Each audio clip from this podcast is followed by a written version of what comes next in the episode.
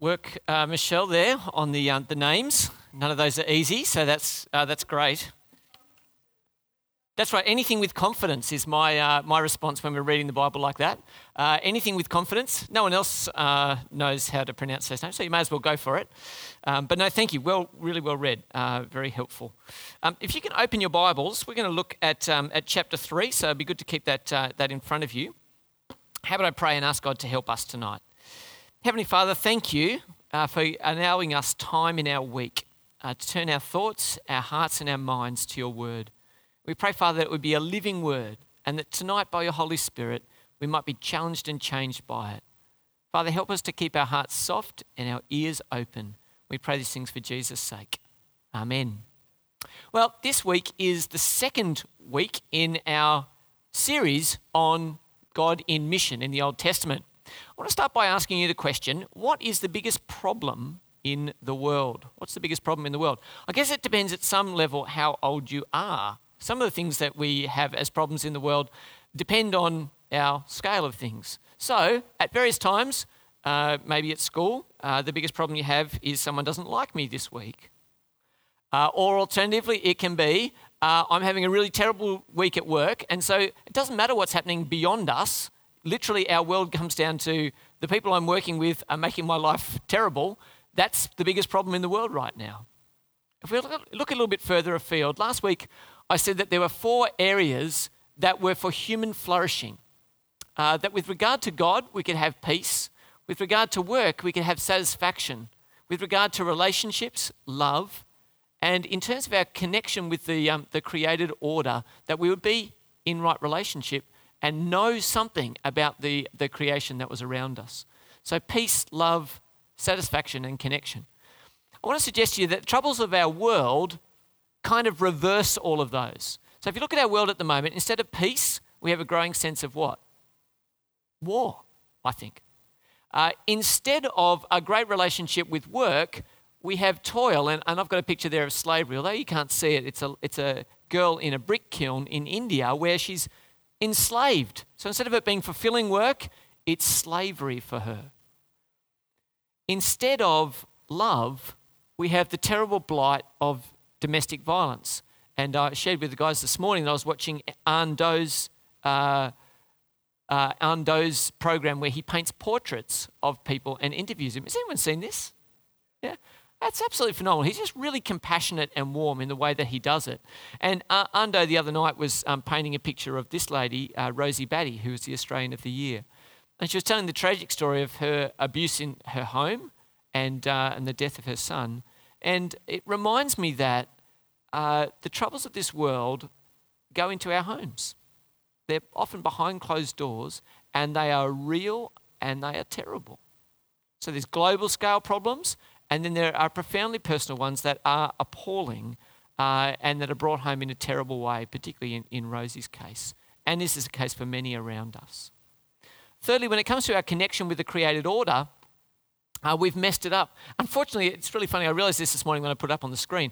It's a picture of rubbish in the ocean, right? But it looks like a bit of Finding Nemo, doesn't it? like uh, the beautiful barrier reef, right? No, it's rubbish floating in the middle of the Pacific. Uh, it's supposed to be a terrible blight on the, uh, on the created order. Okay, so instead of looking after and caring for the creation, uh, we've defiled it. So, which of those is the biggest? Well, the Bible says that all of those are symptoms of a bigger problem. God says behind these symptoms is something else. And it probably won't surprise you tonight to know that God's verdict on the world is that the problem behind the problems is sin this illustration, uh, I think, helps helps me out. Uh, it was lovely when I was when I was looking for this picture. Uh, Michael was looking over my shoulder, and uh, he tells me, "Michael, what type of plane is this?" It's a Boeing 737, which he can tell because what, Michael? Because he loves planes, and uh, it's apparently to do with the layout of the monitors and where the flap lever is or something. Flap in the throttle, of course. So anyway, you, you can tell that. Uh, he, here's, here's the thing. Here's the thing. Apart from that being awesome, Michael, I love that. Um, so here's the controls. What, what we can often think is we look at the problems of the world and we seat ourselves in the cockpit, right? and you look at all the things that you could do. Uh, we need more education. We need more um, empowerment of women. We need to stop slavery. We need to reorganize unjust economic systems. We need to get justice happening. You can look at that and you think we're, we're tweaking all the knobs, right? We're trying to get our plane off the ground. But we fail to realize, as we do all of those things, we fail to realize that this is happening underneath us. That the plane isn't going to go anywhere. There are chocks that we can't see while we're ignorant to the spiritual reality of the world, flicking all the levers you want with all the power of the UN and all the rest of it won't move the plane. It's grounded because of sin. And until we realize the spiritual reality of our problems is sin, we're not going to get anywhere. Which is not to say not to work on education and all the rest of it, but it's not the root cause. The root cause is sin. So, in order to make that case for you tonight, because I'm telling you that's what it is, let, us go to our Bible timeline. So, we've got a timeline that goes from uh, the creation here all the way through to new creation at the end of the New Testament, there, that's still in front of us. And we are here in the timeline of the Bible. Last week, we looked at creation right at the start. And this week, we're looking at what we call in the Bible the fall. And uh, you can see what's happened to our beautiful earth there. Uh, it's messed up, it's cooked, uh, it's baked, uh, it's baked because of sin. And so we're going to dive into that tonight, and that's what we're going to have a look at. Now, I'm talking tonight about sin. I'm really just uh, uh, appealing to Michael tonight, I think. He loves trains, so this is really all about Michael. Um, so, when we look at the train map, we think uh, it's going everywhere, it's all, it's all over the place. I think sometimes when we think about sin, we just think sin is just a mess.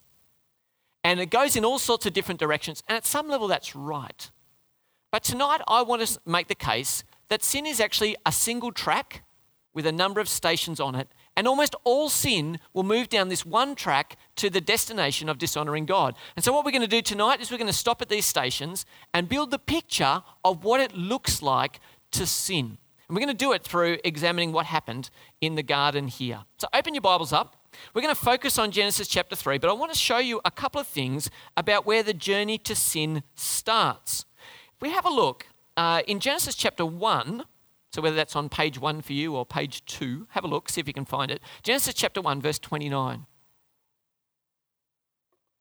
In Genesis chapter 1 and verse 29, it says this Then God said, I give you every seed bearing plant on the face of the whole earth, and every tree that has fruit with seed in it.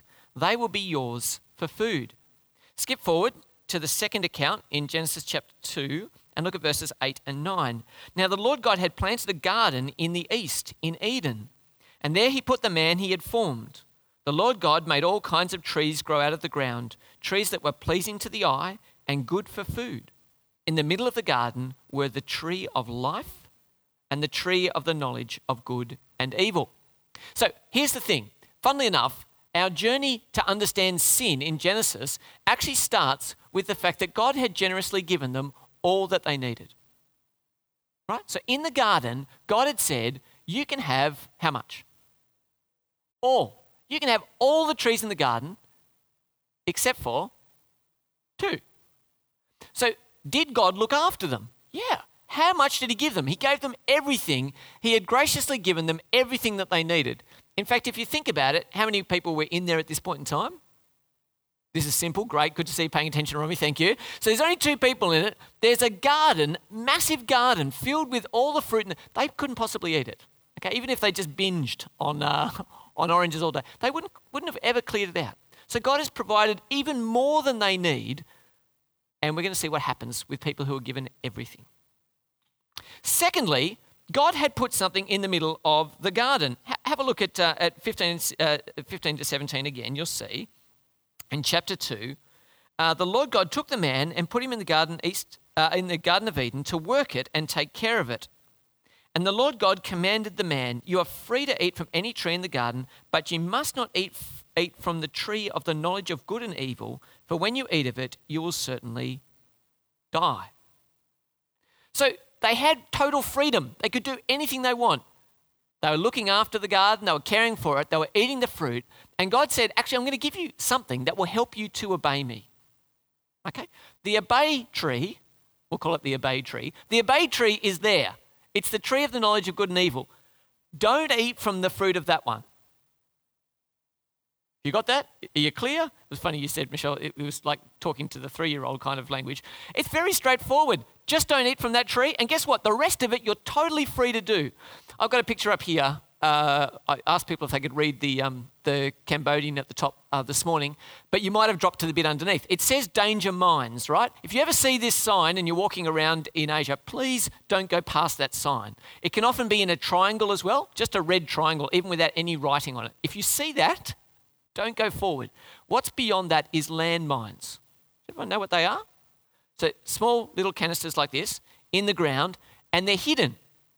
And what happens is, if the kids don't know about it, they'll run through and devastating consequences. They'll lose, a leg or, or an arm. The, the idea is if you find, and, and what the education program becomes in these places, kids, if you find a small round thing, do not touch it. Do you see? Don't touch it. If you touch it, you might die. Stay away, leave it alone. And so God is saying, This tree, this tree, do not eat from the tree. It's for your good, for your flourishing. The rest of the forest is great to play in. Just do not go to that tree there. It's a command for flourishing. Everything else is good. Stay away from that one there. All right? This is the start. They are protected from the tree. Don't go near it. And they're given a way to obey God. We will obey God by not going to that tree.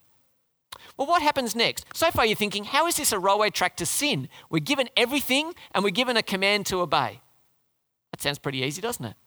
Well, somebody turns up on the scene. Have a look with me at Genesis chapter 3 and verses 1 to 2. Oh, I should say, today, uh, I, I, forgot last week to say we'd take question and answer. Yeah? Do you remember? Uh, today, we're actually not going to do question and answer in the service, but I'm going to do it over, uh, uh, over supper afterwards. Is that all right? So when you have your questions, we're about to get to one that you're going to ask me. When, when, we, when you get to your questions, just jot them down on your Caring Connect card and we'll chat over supper. Is that all right? Everyone clear? Really happy to have your questions. So, uh, chapter 3, verses 1 to 2. Now the serpent was more crafty than any of the wild animals the Lord God had made. He said to the woman, Did God really say you must not eat from any tree in the garden? Okay. I, I told the guys this morning the first thing is whenever we hear this, uh, what's our first question? Our first question is hand up, where did the serpent come from? Right? Okay, God, where did the serpent come from? I think that's our natural question. And I'm going to read to you the full and complete answer that the Bible gives us. You ready? Now, the serpent was more crafty than any of the wild animals the Lord God had made. I hope that's a full and complete answer for you. Uh, th- my reflection is this as much as we want to know what the origin of Satan is, the Bible is utterly uninterested in telling us. This is all the information that we have. There's possibly uh, a passage in Isaiah 14, possibly, uh, that speaks of him. But honestly, the rest of it is total mystery. And when we go, but I really want to know, I think it's interesting for us to go, but God really didn't want to tell me. He just acknowledges that He's there and He tells us what He does. It's almost like the tree in the garden do not go near the snake, okay? That's, that, that's, that's what it's like. And so here, we're not told where he comes from, other than he was more crafty than the other wild animals the Lord God had made. That's what we get. But what does he do? Well, this is the thing that we need to note.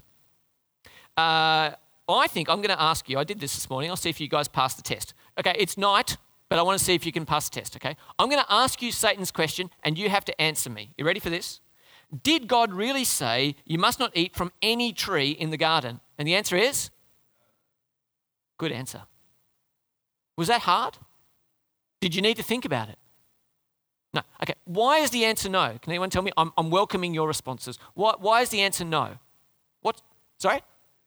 That's right. Did God really say you could not eat from any tree in the garden? Well, that's a stupid. The answer is no. I want to suggest to you that the whole fall of mankind could be over with the right answer here. Did God really say you should eat from any of the tree? No. Oh, sorry about that. Just inquiring. Let me keep going. D- do you get it? if, if Eve had been on track, she could have said, No, he didn't say that. What do you got? See you later, Satan. that would have been it. All over. But she chose to dialogue with the serpent. And so we see here, uh, she says this uh, in verse 2 The woman said to the serpent, We may eat fruit from the trees in the garden, but God did say, You must not eat fruit from the tree that is in the middle of the garden, and you must not touch, touch it or you will die. Here's the intriguing thing Did God say that? Well, funnily enough, the answer to that too is no. God did say you shouldn't eat of it, but it seems like Adam has added a rule for Eve. Uh, God said you must not eat from it, and I think Adam, trying to look after Eve, has gone, Hey, Evie, Evie, uh, I want to look after you. Here's the additional rule. The additional rule is you must not touch it or you will die. Can you see that? And as soon as he said that, I reckon it just becomes far more interesting. Don't touch it? Really? I can eat all the other fruit. I don't want to eat it, but gee, I want to touch it. I want to touch what we're told not to do. The, the classic one is don't walk on the grass, isn't it? it becomes far more attractive all of a sudden to do it because we're told not to do it. So I think Adam added to the Lord's command something that made it more enticing for Eve. Isn't that ridiculous? So Adam's rule goes beyond God's command, which I think is intriguing. So the first thing Satan does is he says, Did God really say? That's the start of our sin. Did God really say? The next step is this uh, I want you to imagine uh, it's a beautiful sunny day like today. What a great day it was. Uh, you're in the park and you've, got, you've gone to the fast food vendor, uh, although you've gone to a healthy option. So let's imagine it in a beautiful world. You've got your, I don't know, give me some fast food takeaway that's healthy. I don't know. Sushi? Sushi. Okay, great, brilliant. You've got your sushi, cold fish, uh, in your hands uh, with some rice, and, uh, and your family's there, and you're ready to eat, and this is the park, and you're looking at the park, and you're going, all the tables are taken except for one. And uh, this table has this, this sign on it Wet paint, no fooling, this paint is wet. What have we all got to do? Yes. I got to, I got to touch it. I, I, have to, I have to touch it. And what does it say? Don't touch wet paint. Leave it be. And our obsession when we see these things, I reckon, I said to, said to the guys this morning, I reckon any wet paint sign, we're almost magnetically drawn to just go and go, I'll just check. Is it still wet? Has anyone done this? I've definitely done this. And you come away with a little spot on your finger because it said wet paint, and who knew it was actually wet? Yeah, absolutely, yes. What will happen if I. Oh man, so, so we love. Here's a boundary, right? That is, don't go, and we just love crossing it. We can't help but doing. And so, what happens in, uh, in these verses? Have a look at uh, verses 4 and 5. Here's what Satan says You will not certainly die, the serpent said to the woman. For God knows that when you eat from, the, eat from it, your eyes will be opened, and you'll be like God, knowing good and evil. And so the serpent lies and says, actually, it's not going to be like that. That's not actually what's going to happen. It's going to be all right for you to eat the fruit. Have a look with me at chapter 2, verse 17, and see what God did say. But you must not eat from the tree of the knowledge of good and evil, for when you eat of it, you will what? What does it say? Certainly die. And Satan's challenge here, Satan's lie, could not be more explicit. Well, you will not certainly die. I actually think there's some beautiful ambiguity in English here, isn't it? You will not certainly die. yeah, that's right. I, I, can't say 100%. It's about 99.95% chance. There's a fraction there that you might, you will not certainly die. I think you probably, you know, he's deceiving. He's a liar right from the start. And so the outright lie is the first part of what Satan says. It won't be a cost. And the second thing he says is you'll be like God. You'll be like God. You won't die, it won't cost you, and you'll be like God. Who doesn't want to be like God? He's so in charge of things. You could be God knowing good and evil. Brilliant. Why wouldn't we want to do it? And I think the heart behind it is the question of does God really love you? And so we start to doubt God's goodness. We start to doubt God's goodness. The lie gets in our head. Did God really say? The second step is to go, hang on, I reckon God's only saying that because He doesn't want us to be like Him. He's jealous of His godness. It's not really going to hurt me. He's actually holding out goodness from me. And so we start to doubt God's goodness. And here's some questions I think our world might ask like that Does God really hate love? Does God like suffering? Does God want me to be unhappy? And so we ask these questions of ourselves and we know the answer and we go, see, if God was to say no to me about this, he must not have my best interest at heart. And so I'm not sure God loves me. And so I might go against what he explicitly tells me not to do. So the next step after did God say is to doubt God's goodness. The next step is desire and obsession. Have a look with me at, at, verse 6. When the, when the woman saw that the fruit of the tree was good for food and pleasing to the eye, and also desirable for gaining wisdom, she took some and ate it. I, I, I talk about, uh, my, I talk, talked about my, um, my passion for photography. I love photography. Uh, one of the things about photography is a thing called depth of field. It's how much of the picture is in focus. Can you see this picture here? You can see all the way to the back is in focus, all the way to the fruit at the front. That's called depth of field. Okay? Now, what you can do with a really nice lens on your camera is you can change the depth of field like this. And what you can do is you can focus on one object and blur everything else out. That's called a shallow depth of field. Okay? Love it. And that's when photos start to look really great. Okay? But here's the thing when I'm looking at that, what's my focus on? The cherry? Can I see the rest of the orchard? Absolutely not. Now, this is Satan's lie. What he does is he tells you to look at the forbidden, okay? And, and if, I, if I do this, okay, if I, if I put the word forbidden on it, right? I mean, it, this is absolutely amazing. This is what our world does literally in marketing. It'll actually say, it'll even use the word forbidden. It's quite extraordinary. So, so it's forbidden and our focus, our obsession, our desire goes on this one thing. So we lose, the, we lose all the blessings that God's given us and we focus on the one thing that we can't have. Obsession leads to, leads to ignoring our other blessings. So God had given them everything, a huge orchard filled with everything they could want. And now where's Eve's focus? One tree. One tree only. Everything else is forgotten. Only this one thing I cannot have. Guys, that is sin. It, it, it, that, that is our sin. Our sin is I will obsess over the forbidden and I will lose all the other blessings of God. I'll just ignore them. Our focus collapses down to shallow depth of field. And what happens next? Well, sin is the natural next consequence. But what we can think is we can think people just sin. And what I show you, what I wanted to show you tonight is there's actually all this lead up to sin. Okay? There's much work that we do prior to sin. And so sin is just like flicking the switch. I'll do the thing. Have a look what she does. So, so in six, uh, it says, so she took, uh, she took it and ate it. That's the sin. But it wasn't the sin, was it? It all started ages before that.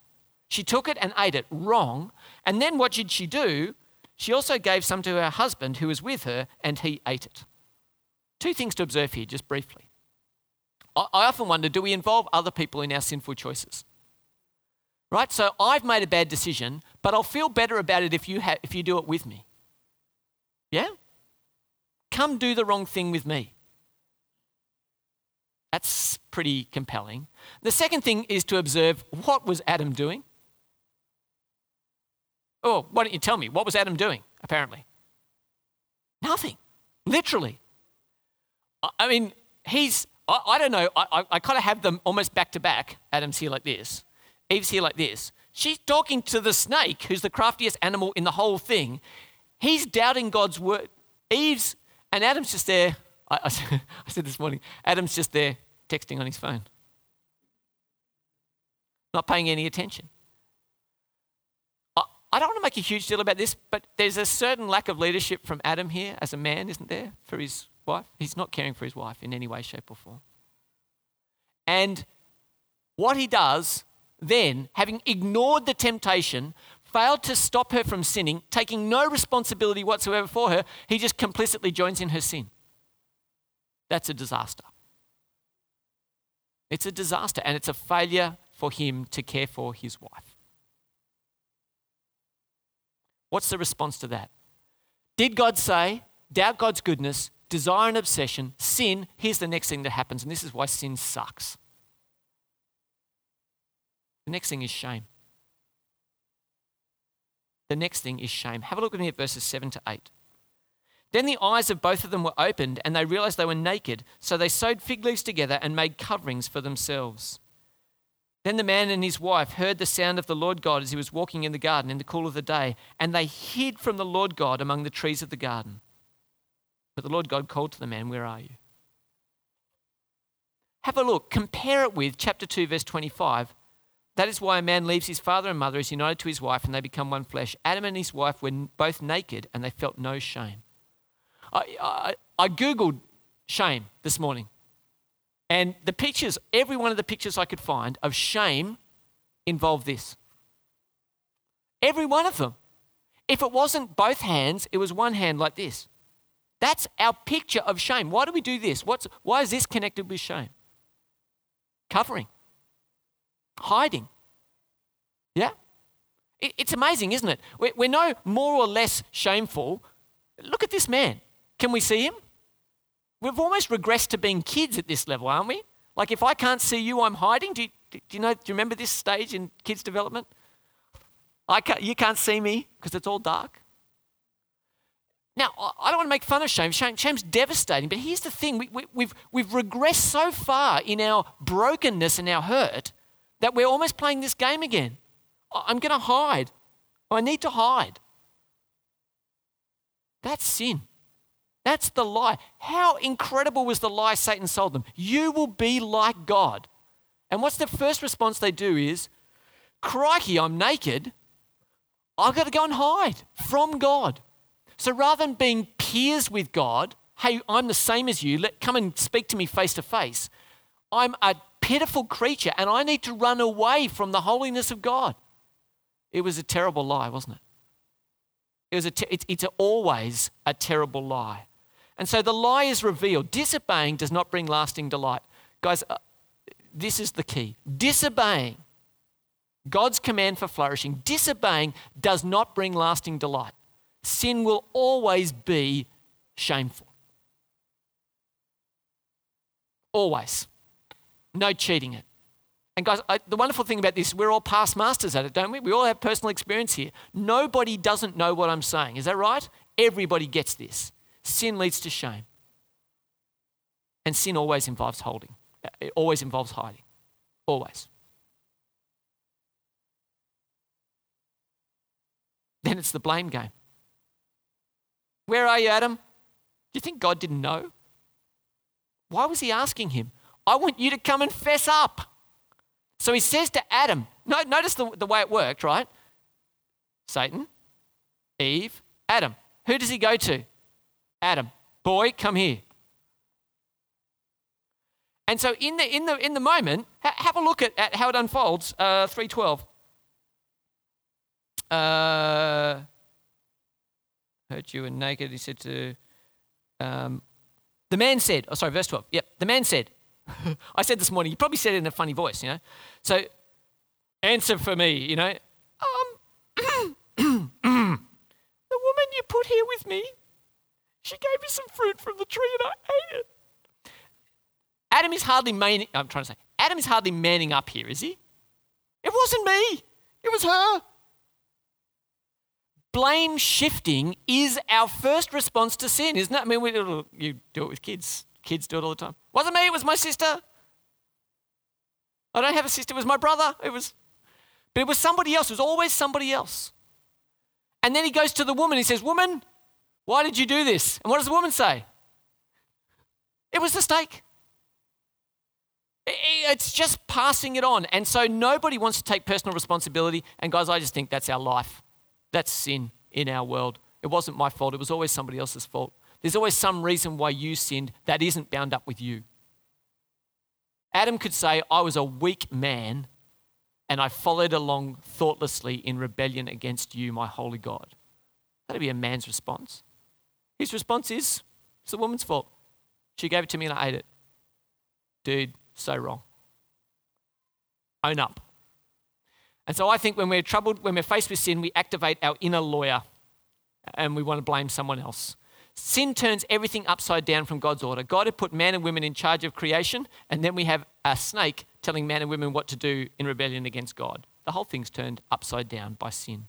So what happens? Well, you strike a ball in, uh, in pool, and everything shatters.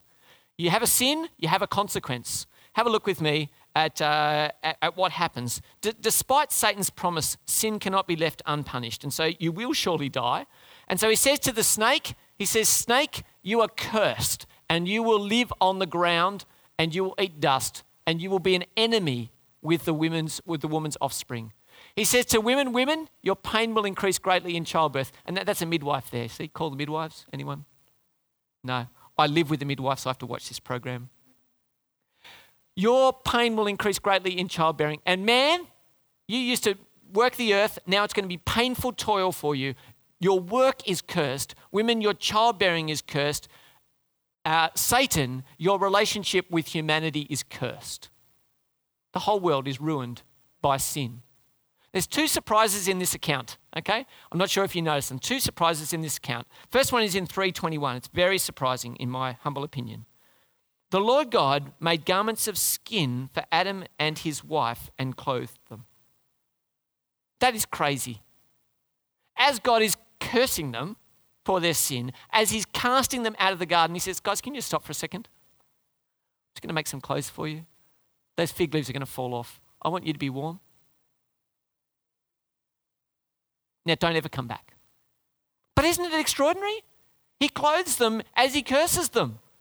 God shows grace alongside judgment in this story. I think it's amazing. Little bonus for the evening.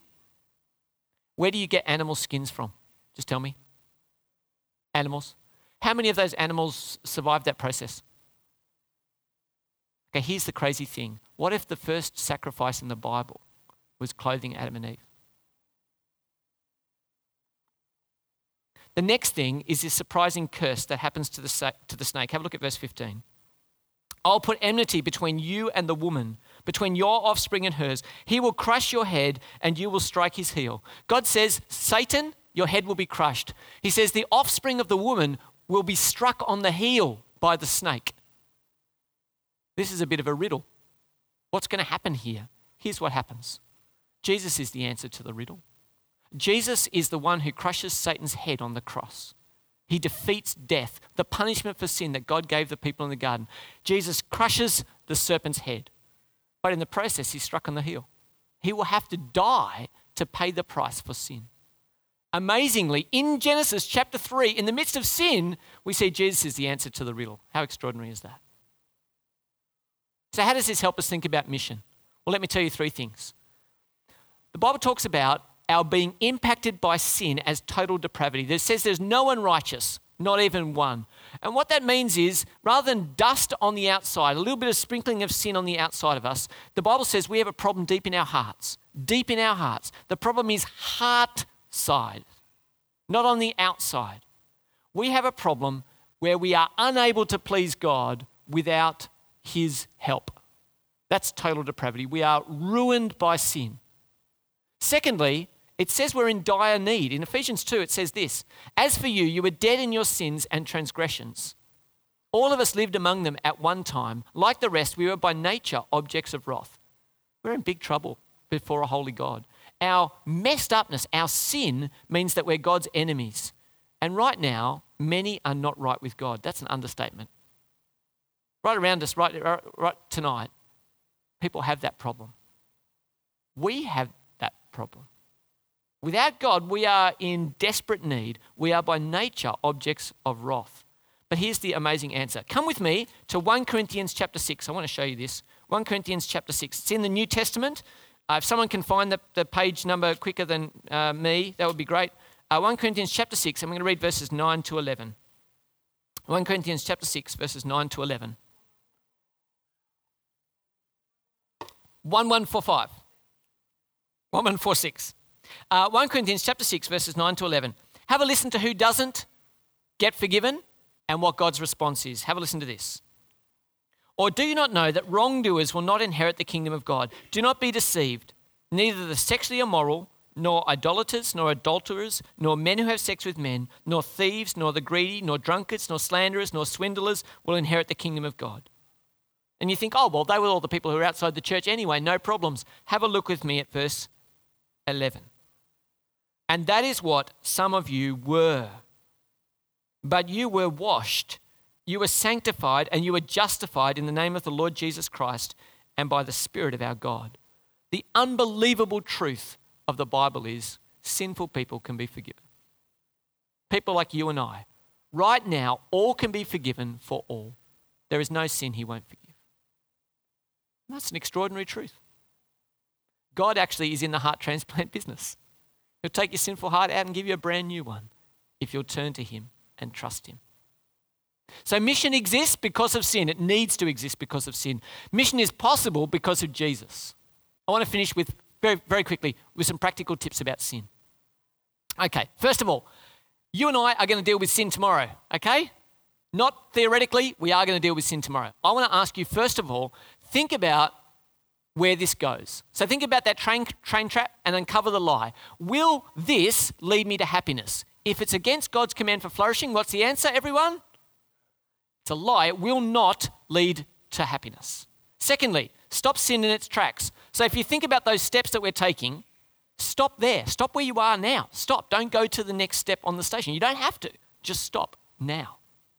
Thirdly, limit sin's menu. What I mean by there, don't place yourself in the wrong part of the garden. So if you're thinking, I just I want to touch it every time I come up here, I want to touch it. Be somewhere else. Go and stand in the foyer. Enjoy the shrubbery somewhere else, right? I said this morning it's mandarin season. Go and hang out in the mandarin part of the garden. Enjoy them. Leave the tree alone. Don't, don't hang out where sin is. Practice thankfulness. Regularly stop to consider the rest of the garden. Sorry, I went, went on too far. Regularly stop to consider the rest of the garden. So if you're being thankful, you'll recognize that there is more garden. We won't just obsess on that one thing. Uh, fifthly, take a regular stroll. Walk regularly with the gardener. Walking with the gardener will prevent you from running from the gardener.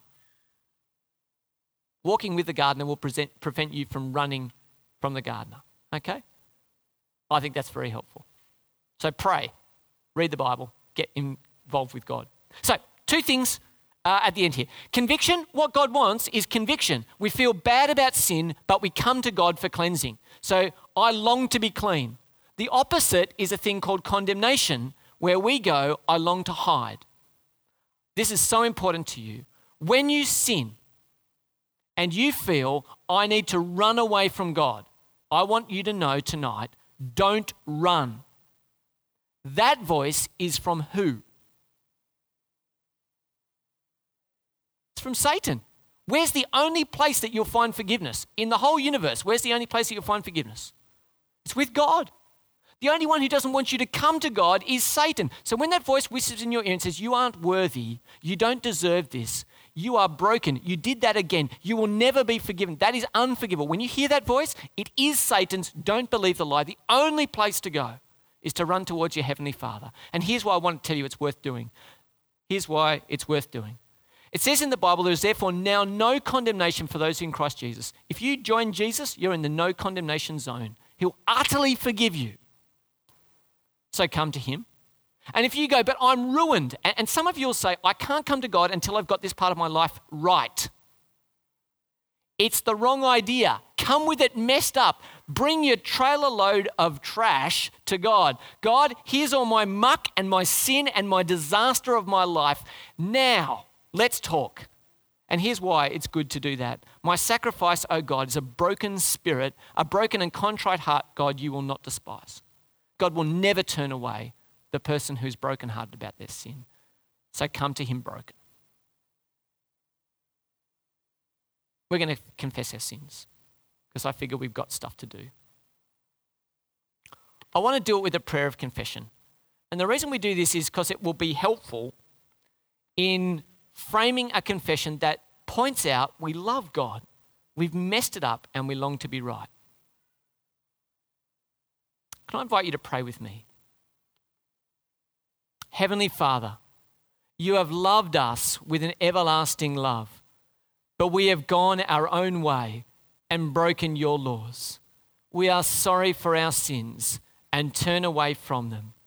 For the sake of your Son who died for us, forgive us, cleanse us, and change us. By your Holy Spirit, enable us to live for you and to please you more and more through Jesus Christ our Lord. Amen. Here's the wonderful word from Scripture. If we claim to be without sin, we deceive ourselves, and the truth is not in us. But if we confess our sins, He's faithful and just and will purify us from all unrighteousness. Who doesn't want to celebrate that? That's what's on offer. How glorious. You can't find it anywhere else, and it's offered freely tonight. So we're going to remember how that was made possible with the Lord's Supper. Now, the Lord's Supper is our opportunity to remember Jesus' death and his resurrection on our behalf. Now, we have a way of doing that. At night, we might do a little bit more free form next time we do it, okay? A little bit less ordered than we'll do it tonight. But can I encourage you to do it like this tonight? This structure, I think, will help us know what it's about and what it's for. And uh, what I encourage you to do, there's bits in bold here. I'd love you to say them, and uh, I'll say the other bits. They're not boring and trudgy. So if I say, lift up your hearts, you say, let us give thanks to the Lord our God. On the night before he died, Jesus took bread. And it's worth pointing out at evening, he didn't take it out of a plastic bag, just so we're clear, okay? He had a, probably a beautiful loaf in front of him. So the Lord Jesus, on the night before he died, took bread, and when he had given thanks, he broke it and he gave it to his disciples, saying, Take and eat. This is my body, which is given for you. Do this in remembrance of me. And then after the meal, he took the cup, and again giving thanks, he gave it to his disciples, saying, This is my blood of the new covenant, which is shed for you and for many for the forgiveness of sins. Do this as often as you drink it in remembrance of me. And we're going to pray a prayer here. So let me encourage you to pray with me. Father, we thank you for these gifts of your creation and pray that we who eat and drink them in the fellowship of the Holy Spirit believing our Saviour's word, may be partakers of his body and blood. Amen.